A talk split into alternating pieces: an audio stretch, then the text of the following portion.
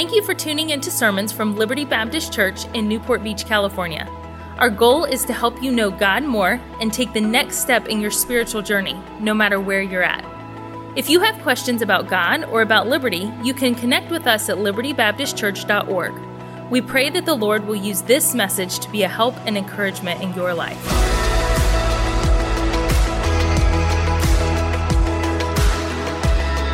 John chapter 14 is where we're going to go in the Word of God today. And you ever dream about heaven? You ever dream about what heaven's going to be like? I, I know the Bible gives us a little bit of a light, a little bit of a tunnel into what heaven's going to be like. Uh, but the Bible also says, "I have not seen, neither neither uh, entered into the heart of man the things that God has prepared for them which love Him." In other words, I, I don't have even a small dose of understanding of what heaven's going to be like, what eternity's going to be like. It's hard for me in my finite mind to understand what that infinite heaven is going to be. But I'm telling you, it's going to be amazing. Uh, first of all, we get to see Jesus face to face our Savior. We get to, we get to see those nail pierced hands, those nail pierced feet. We get to see our Savior who shed His precious blood. I love the emphasis of the singing today on the blood of Jesus. You say, well, that's kind of gruesome, isn't it? If it weren't for the shedding of Christ's blood, we wouldn't be on our way to heaven. He is our substitute. He took our place. My sin was laid on Jesus and His blood covers my sin. I'm so thankful for that. But heaven's going to be an amazing place. I'm excited about what God has in store for us. You know, I'm excited about seeing those loved ones that's gone on to heaven for, uh, before us. My, my, grandparents are in heaven already, and, and uh, I didn't get to know, I, I, probably shouldn't take the time to tell you this, but I love telling this. Uh, I didn't get to know my grandpa Copeland very well. By the way, Uncle Ken, don't, don't hold that against me. My Uncle Kenneth Copeland, don't. And uh, anyway, I'm just kidding. He's no relation as far as I know. But uh, some of you have no idea what I'm talking about, and that's okay too. You're probably better off. Um, but my, my grandpa Copeland, he, he passed away when I was five years old. I didn't really get, a, get to know my grandpa Copeland. Uh, I, the only thing I remember about my grandpa Copeland was that he scared me. I don't know, you know, I was just a little, little tyke. I, I was four or five years old, and, and I remember going to my grandpa Copeland's house, and and my grandpa Copeland, and I'm not meaning any of this derogatory in any way whatsoever, but my grandpa Copeland had a glass eye. He, he worked at uh, Caterpillar in, in central Illinois and caught a metal shard in his eye and lost his left eye. And so he had a glass eye. And as a little kid, I didn't know which eye to look at. And I remember I'd go over to, and I'd, I'd, tell, my, I'd tell my mom, Mom, I, Grandpa scares me. I, I, he, he, always wants to hold me tight. And he, he, he had chaw in his mouth. And back in those days, you know, he, he had the old spittoon out underneath the carport and, and, uh, and just that nasty chaw down both cheeks. And, and, uh, and I, I, remember I'd go there and he'd say, they call me Blondie. My hair was bright white. Blondie, Blondie, come sit on my knee. I remember thinking, ah, I don't want to. And he'd, he'd snatch me up. What are you afraid of? And he'd sit me down on his knee and he'd put his arm around me and pull me in there tight. And, and he'd say, Look at me, boy, look at me, boy. And I, I'd, ah, I'd look up and there was that eye. And it was staring at me and the chaw coming down his cheeks. I, ah, and I know you're thinking you're just being mean. No, no, I was scared. And, and here's why I was scared. My grandpa Copeland then would reach up. He, I'd be on his knee. He'd reach up and he'd open his eyelid he'd pull that glass eye out. He'd turn that glass eye around where the pupil was looking and he'd put it right up in my face. And he'd hold it there and look at me he'd say, Blondie, always remember I'm watching you. I was like, ah, just let me go. And then he'd take that glass eye, plop it in his mouth, wash it around his mouth like a Jolly Rancher or a jawbreaker, and pop it back out and put it back in his eye. You say it was rude of you to say you were scared of him. Now you understand. My grandma Copeland, his wife, she was blind. So between the two of them, they only had one good eye. We'd go over, my, my three older brothers, my parents, after my grandpa had passed away, my, my parents would send four little Copeland rugrats. My oldest brother's four and a half years older than me. And so my mom was pregnant for like five years in a row. It was just nonstop. And, and uh, four of us, just little tykes, they'd send us over to my blind grandma to, for her to babysit us.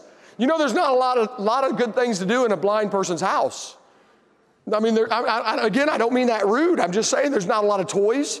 There's not a lot of games. There's not a lot of things to do. And so, as a young boy, I just learned, you know, you had to figure out things to do to entertain yourself. And, and so I would, please don't hate me for this. I've confessed this. I've confessed it to God. He's forgiven me. Please forgive me. But I would walk into the living room, and my grandma had this rocking chair there, and right by the door that walked in the living room, and I'd just walk over there and I'd grab that rocking chair and I'd pull it right over in the middle of the walkway. And then I'd, I know it's terrible. I know, I can, God forgave me. And I'd step back and I'd say, Grandma, Grandma, come here. My grandma come walking around the corner and, and she just, oh, Blondie. And she didn't, she didn't miss a beat. By the way, she told my mom later she thought it was fun. She, she knew this was to happen, so she just played into it. She'd walk back into the kitchen, she'd reach up on the, on the refrigerator, and she, she grabbed that fly, she called it a fly flap. She grabbed that fly swatter, she'd hold it. She didn't hold it by the metal hanger end, she held it by the floppy end. Why a blind grandma had a fly swatter, I'm not quite sure. but she had it. I think this is why she had it. She grabbed that fly swatter, she'd come walking in, and you'd hear that fly, whoosh, that metal hanger swinging through the air. Whoosh, whoosh. And I don't, I don't know how, she's blind. I don't know how she do it. But I, would go hide somewhere and I, I, I, would just be laughing like, I got her, I got her. She, and she'd find me. That fly, whack, whack. She, she'd hit me, oh, grandma, grandma, stop, grandma. Okay. She said, don't you be moving my furniture on me. And then she'd kick us out of the house. Get kicked out of the house by blind grandma. You're doing something.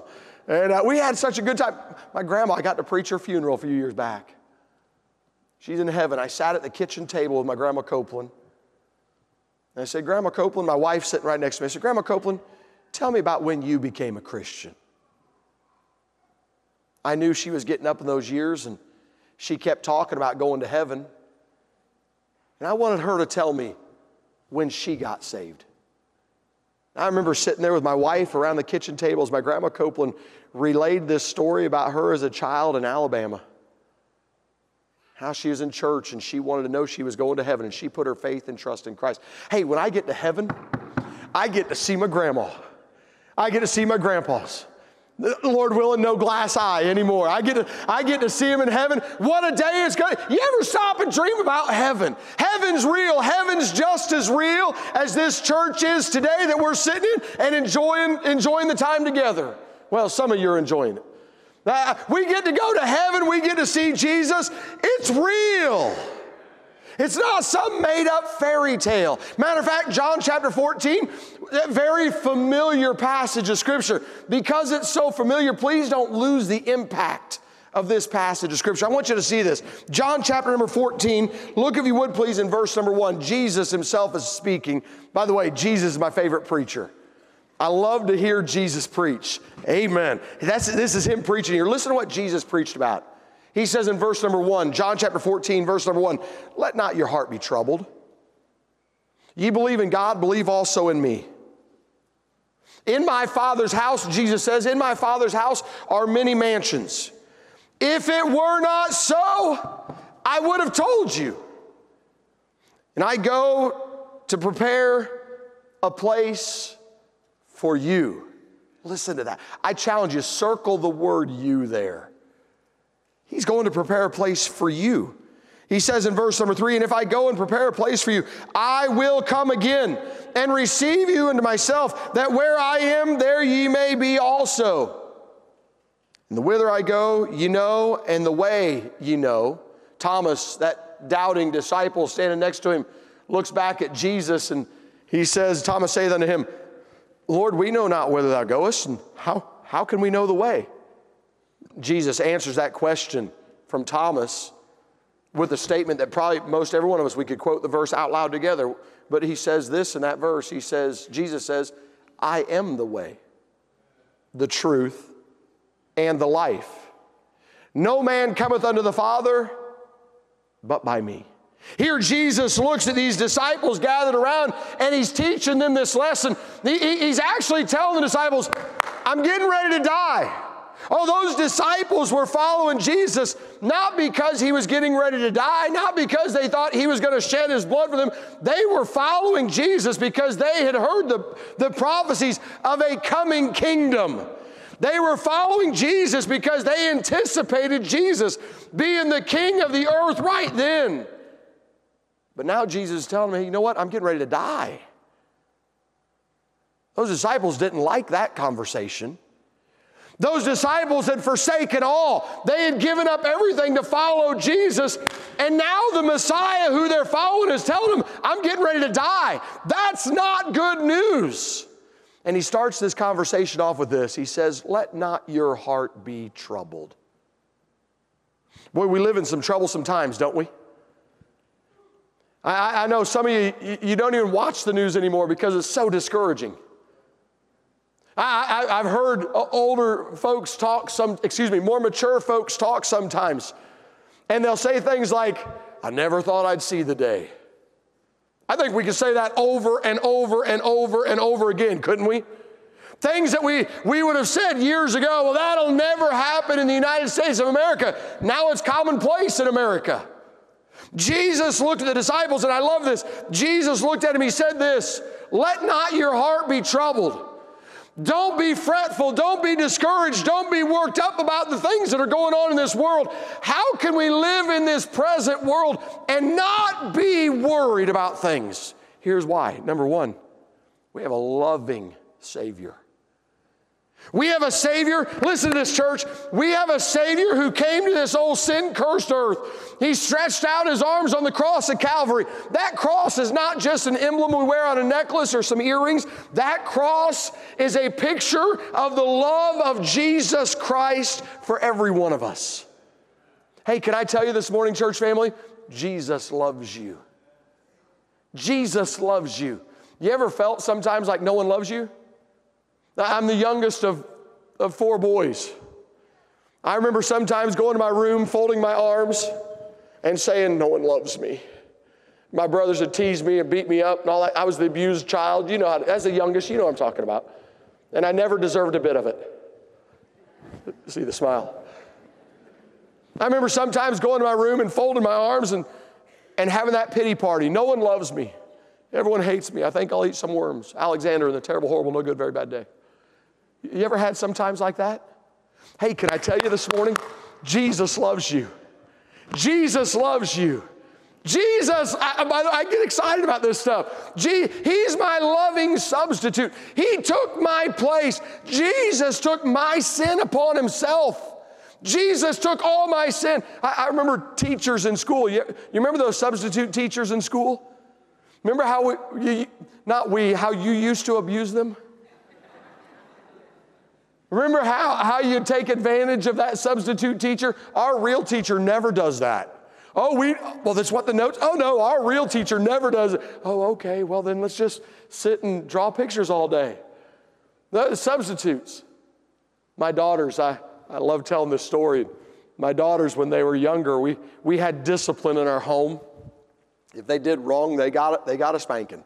They, we practiced biblical discipline. And, and uh, and, and, and, and they're normal kids in spite of it. And uh, it's, it's amazing how this works, but uh, we had a rule if they did wrong, they got a spanking. And my oldest daughter, she is, matter of fact, this just happened. She, she's a chocolate aholic.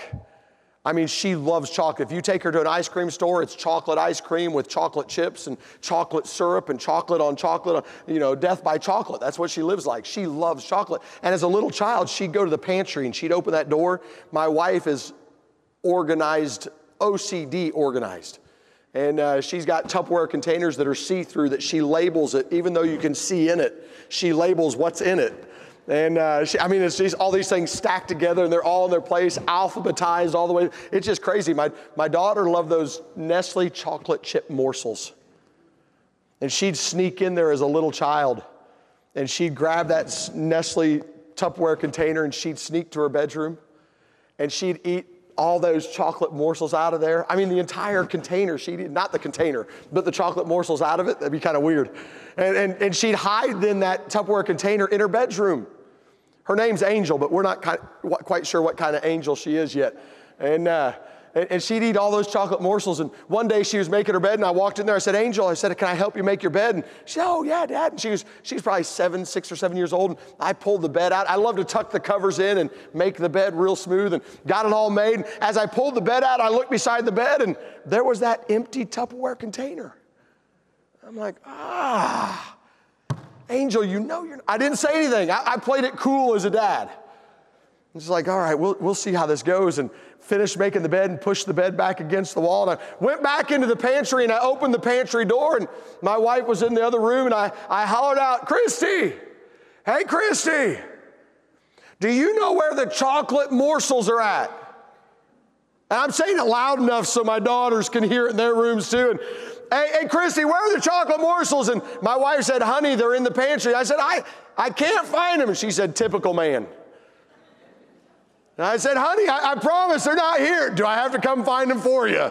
No ladies need to say amen right now. I, I, you can throw the elbow, it's okay. But we men, we're, we, you know, we just have selective vision, selective hearing, all that kind of stuff. And I'm like, honey, I can't find them. So I hollered out to my daughter, Gabby. I said, Gabby, Gabby, have you seen the chocolate morsels? Gabby's like, no, Daddy, I haven't. She's four or five years old. No, Daddy, I haven't seen them. Gabby, do you know where the, no, Daddy, I don't. Gabby, she said, it was probably Angel, Dad, come on. So I said, Angel, have you seen the chocolate morsels? And Angel's like, No, Daddy. mm, I know you don't have children like that. Man, I was like, ah. And so I gave her another chance. Angel, are you sure you've not seen the chocolate morsels? No, Daddy, I don't know where they're at. Now I'm walking into her bedroom. Angel, are you love chocolate? Angel, Angel, you love chocolate morsels. Are you sure you haven't seen the chocolate? No, Daddy, I promise. I haven't seen the chocolate morsels. And I reached over and I pulled her bed out. And it was like, uh, Dad, I'm sorry. I, immediate crying. Daddy, I'm so sorry. I'm sorry. Angel, you, you lied. Our rule was you do wrong, you're going to get punishment for the wrong. But if you lie to cover it up, you're getting two. Dad, I'm so sorry. So we closed the door. I got the paddle, and she got her spanking for the taking the chocolate morsels. I know you're thinking you're a cruel dad. They're normal kids. They, have turned out really well, to be honest with you. I'm, I'm, I'm shocked. In spite of their daddy, they've turned out all right. She got her first spanking. You ever had one of those cries you couldn't stop crying? You know, and you can't, dad, dad, dad, dad. Some of y'all looking at me like you have no clue what I'm talking about. Just go back a few years and remember, you had them too. We've all had them, you know, slobber coming down, you can't even talk. And she was like, Dad, do I have to have the second spanking? Said, Angel, did you lie? yes, Daddy, I'm sorry. I... Then, yes, you get your second spanking. By that time, there was a little knock on the door. And I knew it wasn't my wife based on the knock. So I said, Gabby, your daddy and your sister are busy in here. There was another knock. It was like, Gabby, Gabrielle, you know how you are as parent. Gabrielle, we're busy. Leave us alone. now I'm thinking it's a two for one special two daughters on the same day. I opened that door out of frustration. And I, am again, I'm sorry. I, I, I was frustrated now. I opened that door out of frustration. There's my little four or five year old daughter with tears coming down her cheeks. And I opened the door like, Gabrielle, what are you doing? And I saw her crying. I was like, Gabby, what's wrong? She said, Daddy, I know, I know Angel did wrong. She took the chocolate. She deserves her spanking. And I, Daddy, I know Gabby just lied, or excuse me, Angel just lied about taking the chocolate and she deserves a second spanking. My, my little four year old daughter looked at me and she said, Daddy, would it be okay if I took Angel's second spanking? I stood there quiet. I didn't say a word. In my brain, I'm thinking, whose child are you? Did I drop you on your head? What is wrong? That's not normal. I grew up in a home where we cheered when our siblings were getting spankings. Like, mom, get them more, pile it on. And here's my little four year old daughter crying, Daddy, can I take my sisters? They didn't teach us in Bible college what to do with a child that wants to take their sibling spanking. I didn't know what to do. There's no parenting class that teaches you that. I remember I stood there and I, I, was, I was dumbfounded. I'm crying now. My daughter's crying. A little four year old girl cried, Daddy, I'll take her spanking. I'm like, what do you do? I look over my other, my wife came around the corner behind her. My wife is crying. Like, oh, that's, that's my daughter right there. No, that, anyway, I stood off to the side. I, I looked at my daughter, Angel. I said, Angel, what do you think? Angel, are you okay with your sister taking your spanking? She's seven. She's like, Yes. Thank you, Jesus. God has been so good. Thank you. And she's like crying. Her tears are tears of joy now. You say, Well, what'd you do? I, I, you can judge me on this. I, I don't know. I didn't know what to do. But I took my little daughter, four year old daughter, Gabby. I laid her across the bed. And I gave her the same spanking. You say, You're cruel. I know. I didn't know what to do. I said, Angel, you're going to stand right here. You're going to watch as your sister takes your punishment. And I gave her that spanking. I wish I could say I didn't give it as hard. I wish I could say I was nicer and didn't give as many swats. I gave her the exact same spanking that, she, that Angel was supposed to get. You know what my four, four year old little daughter did? As soon as she stood up from getting that spanking, she turned around and she ran to me. She threw her arms around me, crying, Daddy, I love you, Daddy. I love you, Daddy. My wife came over, she threw her arms around me. We are all just having this snotting, crying time. My daughter Angel's like, thank you, Jesus. Hugging like cheerful. Yeah, God. Hey, can I tell you, folks? That's what Jesus did for us. We deserve the wrath of God. Why? For all have sinned and come short of the glory of God. Isaiah, all we like sheep have gone astray. We've turned everyone to his own way, and the Lord hath laid on him, on Jesus, the iniquity of us all. Jesus took my sin. I deserve the wrath of God. I deserve God's. I'm, I'm not a bad guy, I don't think. Don't ask my wife, she might tell you different. But I deserve the wrath of God on my life. Why? Because I'm a sinner. I'm a preacher, but I'm a sinner. I'm okay confessing it because I'm a sinner. I do wrong. My parents didn't have to teach me how to lie, they tried to beat it out of me. I'm a sinner. I deserve the wrath of God. And God Almighty in heaven looked down and saw Kurt Copeland and said, The wrath of God, my wrath has to be upon him. Why? Because of my sin. And Jesus Christ stepped out. Said, Father,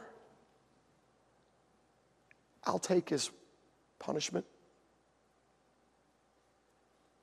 And 2,000 years ago, Jesus Christ left heaven, came to this old sin cursed earth, stretched out his arms on the cross of Calvary, and looked down through the portals of time at Kurt Copeland. Hold, hold on. At us at Liberty Baptist today. Jesus looked down the portals of time and he saw you. And he saw me. And he said, I'll take their punishment.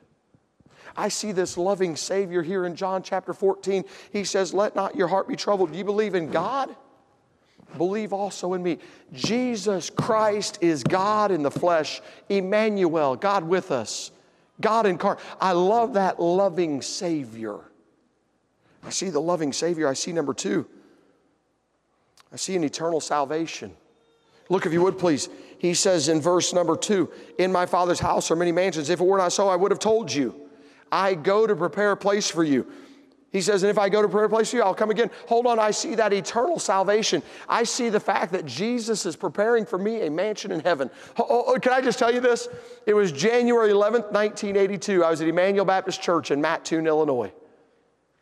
I was sitting on the third row back, sir, right where you're sitting, third row back, center aisle. I was 10 years old. The pastor preached, and as a 10 year old boy, I knew I didn't want to die and go to hell. And I stepped out of that service and I came to the front at the invitation time. The pastor was standing at the front. I shook his hand. He said, Kurt, what'd you come forward for? I told him this I said, I don't want to die and go to hell. He took the Bible and he opened the Bible. I didn't join the church that day, I didn't get t- dunked in the baptistry that day. I, I simply saw some Bible verses that he showed me from the Word of God, from God's Word, how I can know for sure I'm going to heaven. And on January 11th, 1982, I put my faith and trust in Jesus Christ and I became a Christian. I'm on my way to heaven today because I trusted Jesus Christ as a 10 year old boy. And get, can I just tell you, I'm still on my way to heaven. The Bible says in Hebrews 13, 5, let your conversation be without covetousness and be content with such things as you have, for he hath said, God hath said, I will never leave thee nor forsake thee. That I'm from Tennessee. That's shouting ground for me.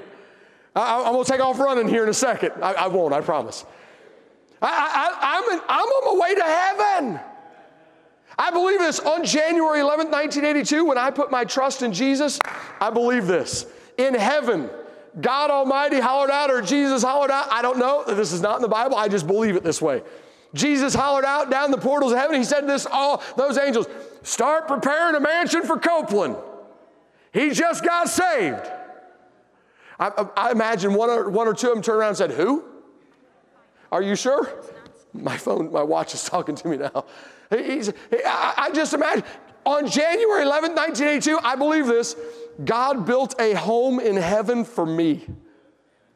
And it's still there. It's got the nameplate on there Kurt Roger Copeland, so that my brothers don't take my place. I'm gonna boot them out for sure. They come in my house, I'm kicking them out. It's my mansion, and it's there, and it'll be there for all eternity. I've got an eternal salvation. I'll never, for God so loved the world that he gave his only begotten Son, that whosoever believes in him shall not perish, but have everlasting life, eternal life. I'll never go to hell. Why? Because Jesus Christ saved me. I see a loving Savior. I see an, uh, an eternal substitute, or a loving substitute, an eternal salvation. I see number three, a coming Savior. Jesus is coming back. He says in verse number three, I think it's three. He says, And if I go to prepare a place for you, I will come again. Jesus is coming again. Jesus could come today. Those, those rain clouds could part. And the trumpet could blow today. 1 Thessalonians chapter number 4. In a moment, in the twinkling of an eye, we could be raptured out. That could happen today. Matter of fact, I, I, I want to, the, the last verse of, of 2 Thessalonians chapter 4 says this Wherefore comfort ye one another with these words. Jesus is coming back with a shout, with the voice of the archangel, the trump of God. The dead in Christ shall rise first. Then we which are alive and remain shall be caught up together with him in the air, in the clouds, to meet the Lord in the air. And so shall we ever be with the Lord in eternal salvation. We're going to see him face to face. And the next verse says, Wherefore comfort ye one another with these words. Can I tell you? That's a comfort to most, to some but it's terror to others. What about that person that is not on their way to heaven? It's not encouraging to tell someone who's not sure they're on their way to heaven that Jesus could come today. But he could. He could. Back in 2018, I was preaching in Sikeston, Missouri preaching to a group of teenagers at camp. Finished that last message, and I, I had told that I'd preached the teenagers about being a witness, telling others about Jesus, just caring about where someone else is going to spend eternity. And through the course of that message, by the way, I, I think this is great. It's awesome when God speaks to the preacher. while he's preaching, and God was wearing me out while I was preaching. I was standing there telling the teenagers, care about your family members. And the whole time, the Holy Spirit of God was talking to me, Yo, Copeland, what about you? And as I standing there preaching, the Lord convicted me about my uncle, my Uncle Larry. I had witnessed my Uncle Larry uh, probably 50 to 100 times. My Uncle Larry bought my first car, a 1972 Ford Torino. I bought it off my Uncle Larry old muscle car. I'd, I'd rev that gas pedal and, you know, the whole car would shake as it, it, it raised it up. And, and uh, every time I hit that gas pedal, I watched the gas gauge, you know, go down too. And, and uh, but I love that. It was East, a weird Easter egg green, like teal green mix. It was ugly, but I loved it. I loved my Uncle Larry. Remember when I got saved when I was 10, I got on the phone and I started calling all my family member said, I got saved, I got saved. I get to go to heaven. I'm, I'm so excited I get to go to heaven. I was worked up about it. I was so excited. I get to go to heaven. And I'd say to every one of them, Are you going to heaven too? I was 10 years old, almost 11, and I called my Uncle Larry. Uncle Larry, I get to go to heaven. He said, Oh, good, that's good, Blondie. Glad you're going to heaven. And I said, Uncle Larry, how about you? You going to heaven? And his answer was, I'm fine. I said, Oh, so does that mean you are? Or I, I didn't know, I, I couldn't comprehend what he was saying. Uh, I'm fine. And, and I got off that conversation. Fast forward, I surrendered to preach when I was 16, 17 years old. And I surrendered to preach. I called my Uncle Larry. and said, Uncle Larry, I'm going to be a preacher. And he said, Oh, great. I got a preacher for a nephew. This is wonderful. I said, Uncle Larry, you know for sure you're going to heaven? He said, Kurt, I'm fine. I've told you that before. I'm fine. Don't, don't bother me with that. I didn't know what to think and went off to Bible college and wrote my Uncle Larry a letter. And in the letter, I said, Uncle Larry, I love you and I want to see you in heaven. And are you going to heaven? Here's how you can know you're going to heaven. I wrote it all out just as lovingly and as kind as I could and sent it to my Uncle Larry. And a few months later, we were together and I saw my Uncle Larry and said, Uncle Larry, did you get my letter? And he said, Yeah, Kurt. He said, I got your letter. And I've told you before, leave me alone. Don't talk to me about that. I had tears. Uncle Larry, I just want, want Kurt, I'm fine. Leave me alone. Witnessed to him probably 50, 50 times easily. 2018, he was diagnosed with terminal lung cancer. They removed a portion of one lung. Cancer went into remission. 2019, he got it again. Came back with a vengeance. They said, Larry, nothing we can do for you. This is it. This was preaching there in Missouri, and God said, go visit him. And I drove back to Nashville, Tennessee, Murfreesboro, Tennessee, and asked my pastor, I was on staff there as a youth pastor, I asked my pastor, can I, can I leave money? Can I take a vacation day and go up to Illinois to witness to my uncle? Last minute vacation time, I took two vacation days, went up. Drove up in front of his house there in Illinois and Called him on the, from the cell phone. He answered the phone. I said, Uncle Larry, it's Kurt. He said, Oh, Kurt, that's good to hear from you. I said, Uncle Larry, can you talk for a minute? He said, I can try. I said, Uncle Larry, can I come in and talk to you? I'm out front. Drove eight hours. I'm out front. He said, I didn't know who was. I was getting ready to call the police. Have them arrest who's ever out there on my property. I said, Don't call the police, it's me. Walked in and for two and a half hours, I sat there on his couch. He sat on a recliner, had the oxygen tube stretched out across, and, and uh, sat there on the couch and gasping for breath, talking to me. And his wife sat to my left, and I talked to him, told him how much Jesus loved him. God wants him in heaven. My Uncle Larry sat there and he asked probably a, th- hundred questions. I almost said a thousand questions, a hundred questions. Well, if God so loves us, then why is this? And why? And he asked all sorts of questions. And I try to answer him, and I always go back, Uncle Larry, Jesus loves you. He wants you in heaven. Finally, about two hours into it, I picked up that oxygen tube and I crinked it shut and I said, Trust Christ. No, I'm just kidding. I didn't do that. I wanted to, but I didn't. About two and a half hours, Uncle Larry, he looked at me and said, Kurt, would you just shut up and tell me how I can know I'm going to heaven? I said, Wait. You're the one asking the questions. What do you mean, me shut up? I, Uncle Larry got on his knees right there, the, the recliner, my Aunt Kim on her knees right to my right, my left. We knelt and prayed, and I heard my Uncle Larry. Oh, it wasn't a great prayer. Matter of fact, in the middle of the prayer, he cussed. said, Lord, I need you. I want to know I'm going to heaven. About six months later, I got a phone call. My Uncle Larry had passed away.